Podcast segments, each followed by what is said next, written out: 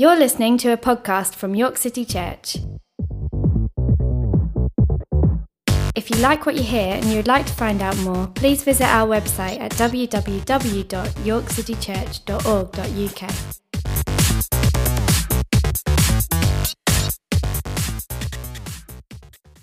This morning, I'm going to be speaking to us in the, the latest section, part from uh, a little series on the book of Philippians, uh, which is a letter that uh, a man called Paul, an early Christian leader, wrote to a church in the city of Philippi in probably more or less exactly the middle of the, the first century. Um, Paul's writing from prison, probably from Rome, where he was chained to a, a Roman centurion, if he indeed was in Rome.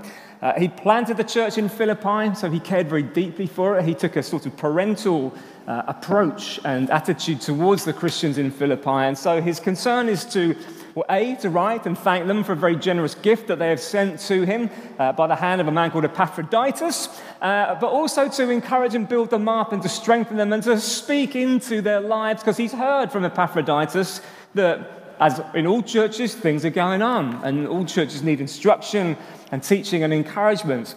Uh, and so that's where we've got to. Now, I did say that this would take us up to August. I think I probably lied. Uh, it's probably going to take a little bit longer than the few weeks in July that we've got left because we're still in chapter one. This is what happens when you start unpacking a New Testament epistle. Every single paragraph, you realize, wow, this is actually quite deep. So, uh, so we'll see. We'll see how it goes. Um, and it's nice to not cram scripture into a pre existing framework and might make it work like that anyway. So we'll, we'll roll with it for the time being. Oh, I need to get my phone out to control the keynote. That's helpful. So today we're going to be in verses 27 to 30, or maybe more likely just verses 27 and 28. Uh, a little bit of background to the city, uh, to, uh, the, to the book of Philippians, and to particularly, I guess, the, the city of Philippi, where the church was based. Um, Philippi was a, a Roman colony. That, what that meant basically was the, the Roman Empire had sort of grabbed and owned Philippi. It was probably taken in battle at some point, and now it stands as, as a colony, uh, as, a, as a place that is supposed to reflect something of Rome in Philippi. Now, that would have meant that most of the, the residents there, including the church community, were citizens of Rome, therefore. And that gave you quite considerable kudos in the ancient world. To be a Roman citizen is a pretty big deal. It would give your social status a little bit of a boost. I mean, it's possibly not dissimilar to the kind of uh, the, sort of slightly self righteous smugness that we can feel as being citizens of York. very nice, thank you very much. You know, we don't live in other unmentionable places, we live in York, and that's very nice. Well, being a Roman citizen would have been quite something. But the whole idea of colonizing a city and of citizenship wasn't so much to do with boosting the individual's ego. It wasn't just that Rome wanted a bunch of people who felt quite good about themselves because they were citizens. The whole goal of colonization was to transform a city into mini Rome. And as the citizens of the colony embraced and practiced the culture and the values of Rome in their city as they honored Caesar as Lord, which, if you were going to be a Roman citizen, you indeed had to do, then what would happen is that your city would begin to look and feel like Rome. The sights, the sounds, the symbols, which are very important, the language that both creates and sustains the values of Rome. Yeah, citizenship and colonization was a really, really big deal. And the idea was that nobody thought, well, we'll spend some time in Philippi and then we'll go back to Rome at the end of our lives. No, the idea was that this is being in Rome. To be in the colony is to be in Rome, pretty much. And so what we find is that the church in Philippi, as a, church in a city that was a colony and as citizens of Rome knew all about citizenship and being part of another bigger and more dominant reality. And that kind of background gives Paul's letter to the church in Philippi quite a lot of additional depth and significance. Now, please don't misunderstand me. You don't need to be an ancient historian in order to understand the message of Philippians. You, don't need to have done a PhD in uh, Greco Roman sociology or, or anything to, to know what Paul is talking about or to, to glean from it. But knowing some things about the background can certainly add a layer of richness to our understanding and our interpretation of this ancient text.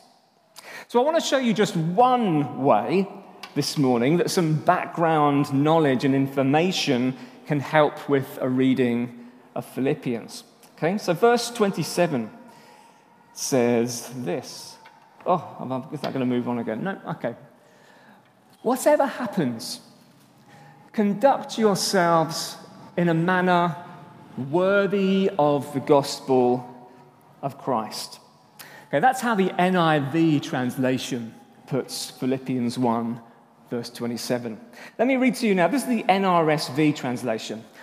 Only live your life in a manner worthy of the gospel of Christ. Okay? It's pretty similar, isn't it? Not really much going on there. Not a big difference, particularly. But let me give you perhaps a slightly more literal and maybe a bit of a, a, paraphrase, but based on a bit of a literal kind of translation of one word. This is, this is what we could say is being said here.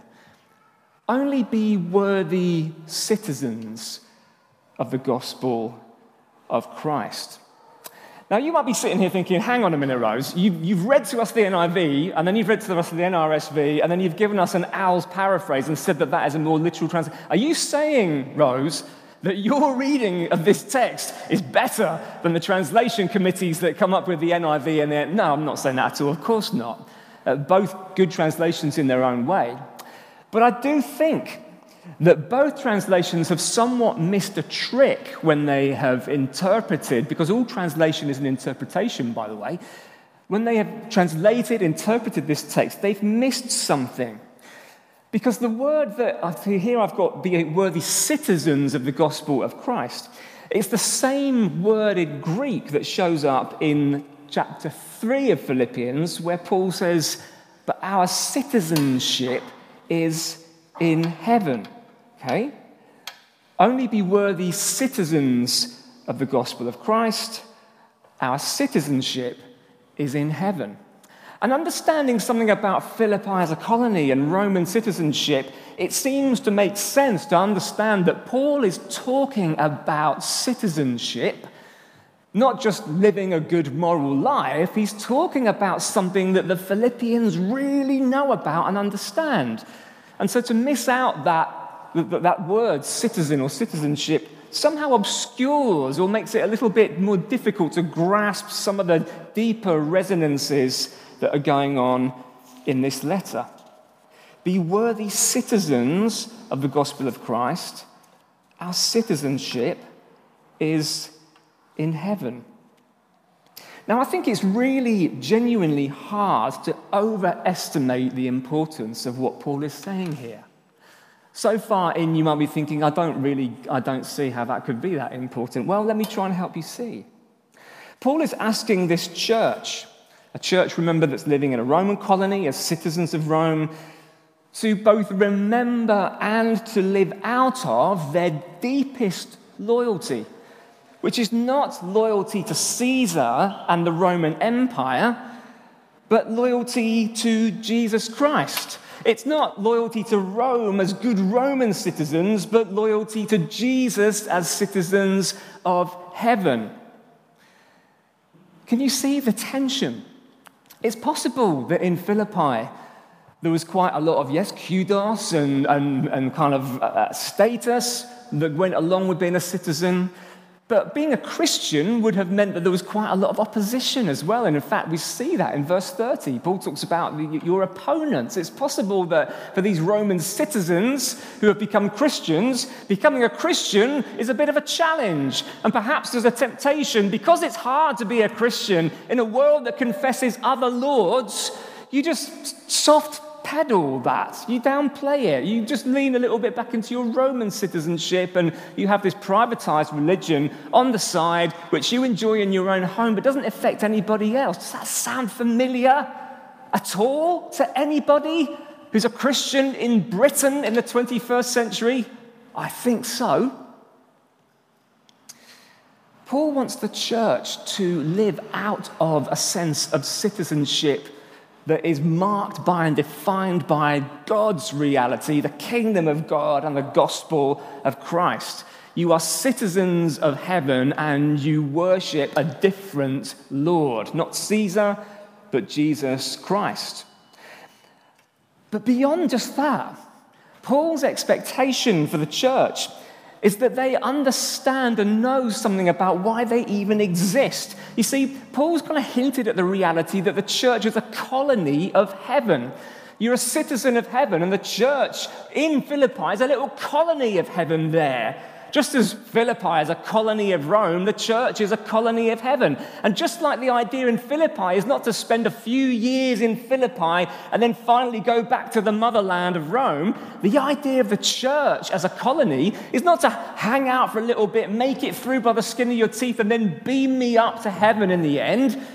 The idea is that the church as a colony of heaven brings the values and the priorities of God's kingship in Jesus into the location where they are. Paul wants the Philippians to colonize Philippi with God's values. That's profound and deeply, deeply subversive because they're Roman citizens too. Friends, I want us to realize this. I want us to realize something about the very thing that makes the New Testament tick that the church is not a club it's not a service provider. It's not something that you just attend. I go to this place. It's a colony. It's a city in a city. It's a place where heaven's values, the values and priorities of the kingship of Jesus, are worked out. And then from the gathered church are worked out in the city, subverting every other priority and value. I want us to have some sense of dignity, the status and worth that goes along with being a citizen of heaven. For us as a church to get a hold of again a sense of this is the reality of our lives. We're here not just to hide from York, we're, we're here to, today not just to add something to our comfortable lives in a nice city we're here to colonize York with the values and priorities of God.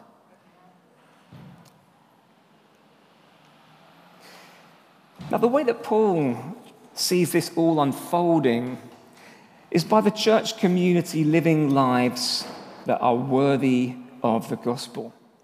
He says, then, whether I come and see you or only hear about you, oh, hang on, sorry, nope, gone too far ahead. Uh, living lives that are worthy of the gospel as citizens of heaven. But what does Paul mean? What does he mean by living lives that are worthy of the gospel? What he doesn't mean is that you have to try really hard to earn the favor of God. Well, of course not. Favor is favor, it's grace, it's given, it's gifted. You don't earn gifts, you're just given, received freely. We have the favor of God, the grace of God. So, worthiness, it can't be that. Paul would be contradicting so much of what he says elsewhere if he means what you've got to do, church, is now really prove that you're worthy of it.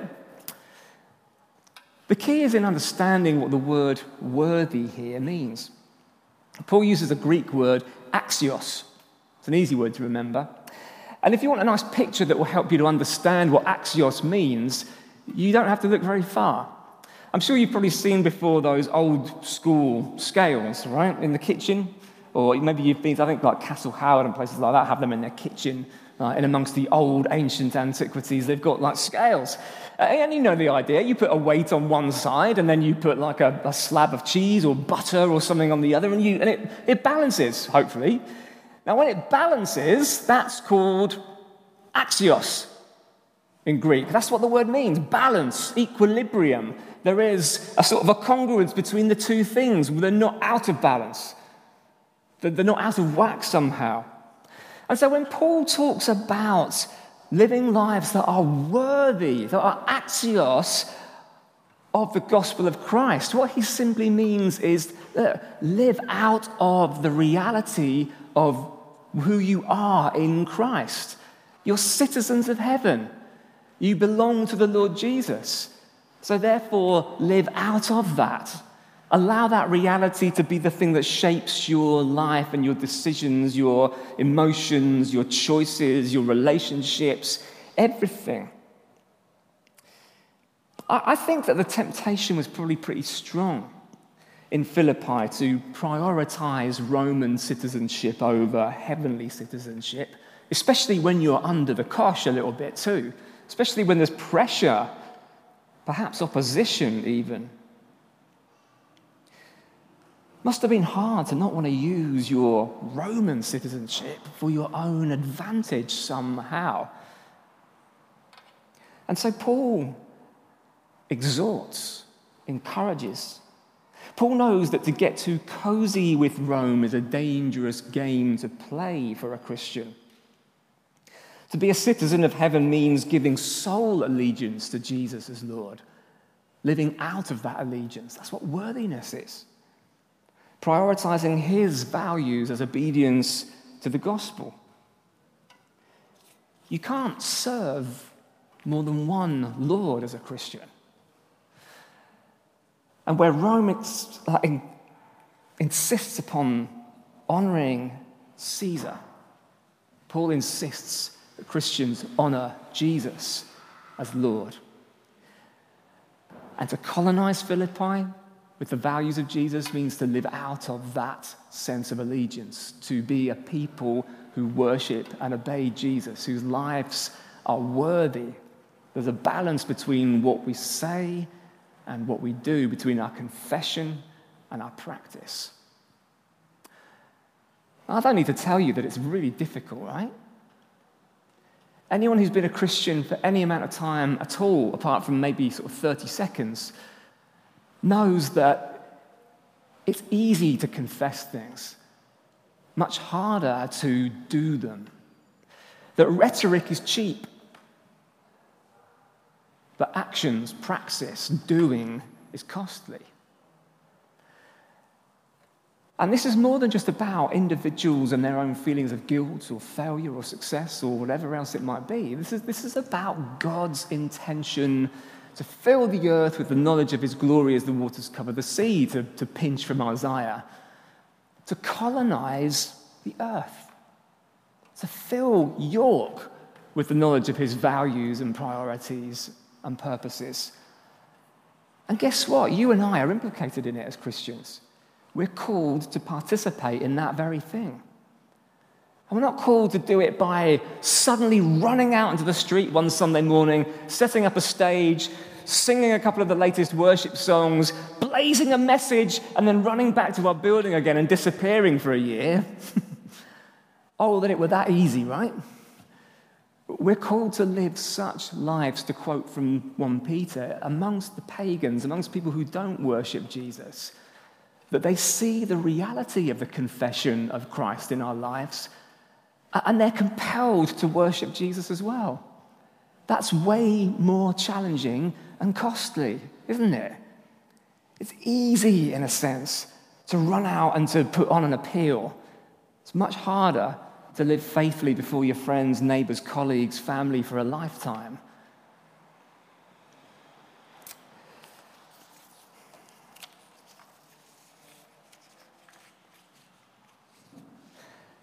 How does then Paul see the church actually? How does the church actually live out lives that are worthy of the gospel? Well, this is where we move on to the next verses. Paul's in jail, remember, so he says, Well, whether I come and see you or only hear about you in my absence, I will know that you stand firm in the one spirit, striving together as one for the faith of the gospel. Here's the key in this verse it's unity, it's togetherness, oneness. The key for the Philippians living worthy of the gospel as citizens of heaven is unity. And Paul expresses two important ways that unity should work here in this verse. He wants the Philippians to stand firm in the one spirit and to work together as one for the gospel. The second of those literally means to athletically strive with energy and vigor and zeal for the faith of the gospel. I know many of us in City Church are quite inclined towards fitness and running. I look on with great jealousy because the metal in my leg will not permit it. Striving for a better 5K time, striving to be stronger. Kieran, I know. Striving to be fitter, healthier. And Paul uses the same kind of language, energetically strive. It's an athletic metaphor.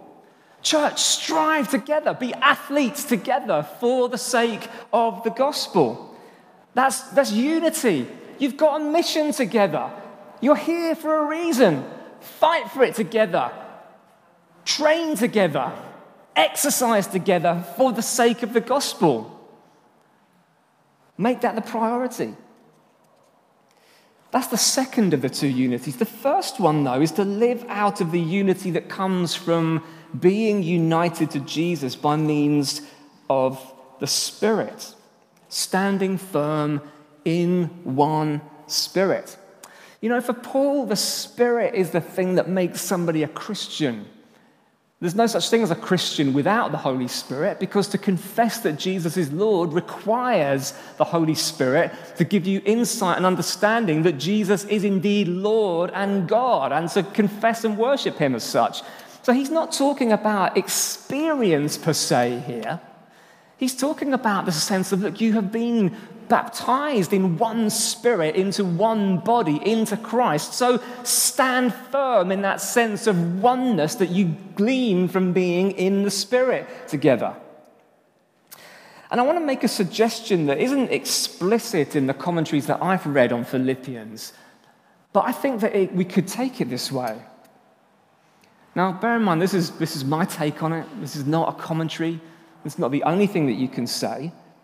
But I think it perhaps makes sense to see that Paul thinks that the way that the Spirit's unity is best outworked in the church is the church's missional unity. So, in other words, what Paul thinks unity in the Spirit is like is a church together fighting for the gospel in their location.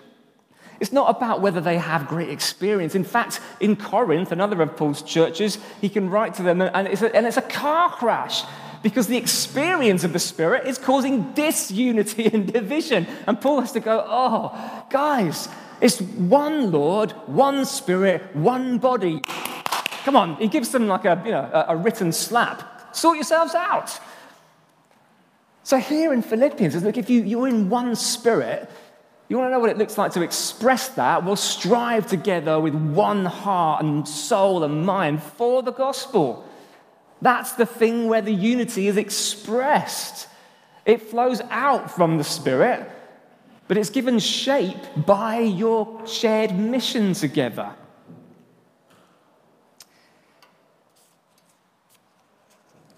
I wonder if that's how you see it.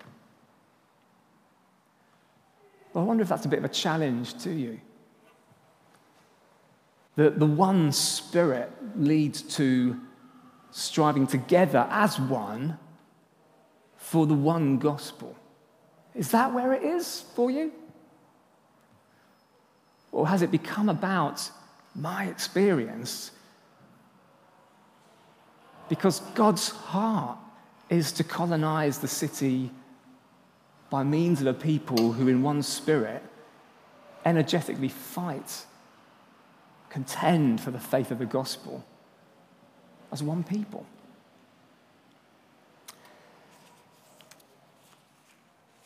We've all experienced an awful lot of disconnection and I guess disunity in the past 16, 17, 18 months. And there's no surprise, really, that we're all suffering to some extent because of that.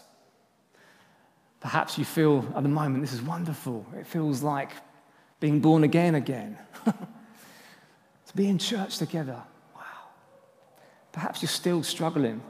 Perhaps the absence of singing is like having your soul ripped out somehow. I can understand that. But what would Paul be saying to us today? What is the Holy Spirit saying to us through Scripture? Through this Scripture? Well, I think the Spirit would give us a fresh nudge, brothers and sisters, a fresh urge onwards, a fresh shunt, prod, goad into being more energetic in our expression of Christian mission in the city. I think the Holy Spirit would want to remind us again that we're here not to make our own lives tolerable in the world, but to bring that sense of the reality of God and the kingdom of God to bear in this physical place called York. I think that the Spirit would want to show us and highlight for us that community as Christians is not just being together and doing stuff as wonderful as that is, but the community exists for the sake of the gospel penetrating the darkness of the world. So, in these very times in which we are alive, how can you as an individual and how can we corporately as a church make some fresh steps of striving together for the gospel as we seek to colonize York with heaven's values and priorities? That's the kind of question I think that texts like this pose to us as Christian believers. Not some niceties of Paul from the first century that we can explore and leave in the first century. You know, the great modern fallacy about history is that you can wrap yourself in some bubble and go back in time and explore everything rationally, of course, without any kind of prejudice. That's tricky. And then come back untouched into the world in which we live and go, oh, well, that's nice. They believe that. Very nice. But here's the reality there's only one world. We live in one world, a God created world. And history is not something just in the past. But there is this flow of experience, human experience and tradition and the purposes of God. And so as we read an ancient text, it should resonate more deeply with us than just, oh, well, that happened once. Especially a God breathed text. It does something in us, it produces something in us. It somehow fires in us the same kind of thing that Paul wanted to fire in the church in Philippi.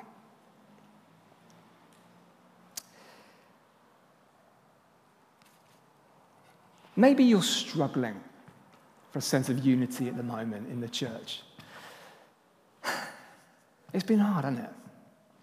Maybe it's been difficult for you. Maybe there's 10,000 reasons, 10,000 reasons for my heart to find, 10,000 more reasons for my heart to find to be disgruntled.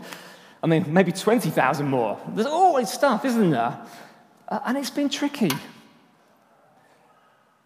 Maybe you're struggling for a sense of being joined, connected, feeling part of it all at the moment. Well, I want to end with just a couple of encouragements.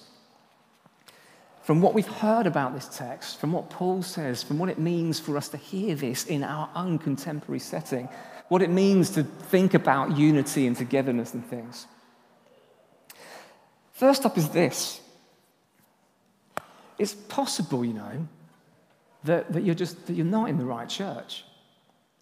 And I say that with all tenderness and with no, no hint of blame or finger pointing at all. It's possible. Okay? Do I think that being in City Church is a good place for you to learn to love God and neighbor, to grow in your faith, to grow in your understanding of Scripture, to express community and participate in the mission of God in the city? Yeah, of course I do. Of course I do. I would be a fool. What, would I, what am I doing if I don't think that? Of course I think that.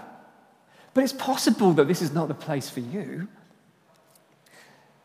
People's preferences are different. Worship's too loud, too long, too intense. It's not spiritual enough. It's too much Holy Spirit. The preacher's too long, the preacher's too short, the leaders are too young, the leaders are too old. There's too many young people, there's not enough young people. There's nobody my age, there's too many people my age. None of those are theological values, by the way, they're all just preference pieces. So it may feel that you genuinely feel, I just don't actually quite belong. And if that's true for you, it's okay. It's completely okay. What we'd like is for you to come and talk to us. To come and say, Do you know Al, Mark, Pete, Pete, Pete, Pete, Pete, Pete, Pete, Pete? I'm really sorry. I'm just, I'm struggling. I really want to give myself here, but I'm just, it just doesn't feel like it's working for me. We're not going to go, oh, you wretched sinner. We'll say, wow, we're really sorry to hear that. Let us help you find somewhere that's a good fit. Because we care about you. We want the best for you. We want you to be in a place where you can grow in God and learn to love and serve and be served and all the rest of it. Okay? So if you don't feel the connection, don't sit at the back complaining. Come and talk to us because we love you and we want you to grow. You know, if you're not honest, and here's the, here's the ironic thing if you're, if you're dishonest, then it creates a context for serious heart issues to breed. And that can lead to disunity and divisiveness that grieves the spirit. And none of us want that. So come and talk to us if you need to. The door's open, metaphorically speaking. Now, here's a quote from Dietrich Bonhoeffer, who was a remarkable man who resisted the Nazi movement during the war uh, and wrote a lot about discipleship. He actually ended up in a concentration camp because of his outspokenness and his resistance to, uh, to the Nazi regime. Bonhoeffer said this Christian community is not an ideal which we must realize, it is rather a reality created by God in Christ in which we may participate. I rather like that. You may feel that you're not in the right place. Most of us, I think, are in the right place here at City Church. But what we need to do is start stepping up again, start moving forward again, start taking ownership again of what the one Spirit is doing in this local church. It's not the time for shrinking back now. It's the time for taking more responsibility, even if that just means a minute piece of responsibility. Take some.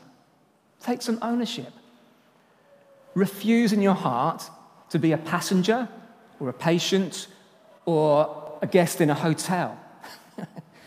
All of those things are fine if you're in a hotel or a hospital or a railway carriage, but this is a living, breathing community of the Spirit called to participate together in love and service and making known the gospel of Jesus as we seek to colonize the city with the values of heaven. You can't be a passenger in that. You can't just sit and let it all go over your head in that. Again, talk to us. Let us help you. Let us encourage you. Let us help you to discover your gift, how you can actually tangibly fit into being a part of this community instead of just checking your ticket and saying, Thank you, have a good journey, sir. We don't get to realize, in the sense of make it all happen, Christian community or mission, by taking responsibility, but we do get, by the grace of God, and with a fresh sense of urgency and faith, we do get to participate in something that God has done and is doing. And I think that is the invitation of the Holy Spirit to each and every one of us this morning. Come again and participate. Put away the grumbles, talk to somebody, ask for help. Say, I don't feel like I fit in. Am I in the right place? Say, I do really feel in the right place. Can you help me to express that in a fresh way? And by the grace of God, in His love and His mercy, we will grow into a people that are radically transforming our city through faith in Him and confession of the Lord Jesus. Let's pray for just one moment and then we will end, and you can collect the kids and break bread as we exit the building. Lord, we want to honor you this morning. Thank you that your spirit in us means that we get to confess you as Lord. We confess that we couldn't have arrived at that by ourselves, that we couldn't have stumbled upon it, we couldn't have worked it out, but you've revealed it to us. We want to ask you that as you have made us to be citizens of heaven and as you have made us to be a colony of heaven in York, please grant us fresh energy in the Spirit. Father, I pray for those on the sidelines, passengers, guests, patients. Lord, may you stir up a fresh sense of ownership, responsibility Lord, we pray that you'd grow this community, that more and more people would come to know the Lord Jesus through the witness of York City Church, and that York would change slowly but surely through our witness and through our subverting all the crazy, crooked, messy values of the world. Help us, teach us, grow us, mature us, that we might be the people that you intend for us to be. In the mighty name of Jesus and for his sake alone. Amen. Amen. All right, we're done, bar breaking bread on the way out. Uh, thanks so much, guys. It's lovely to be with you again. I look forward to seeing you next week when we get into Philippians chapter 2. Ta da! Have a great week.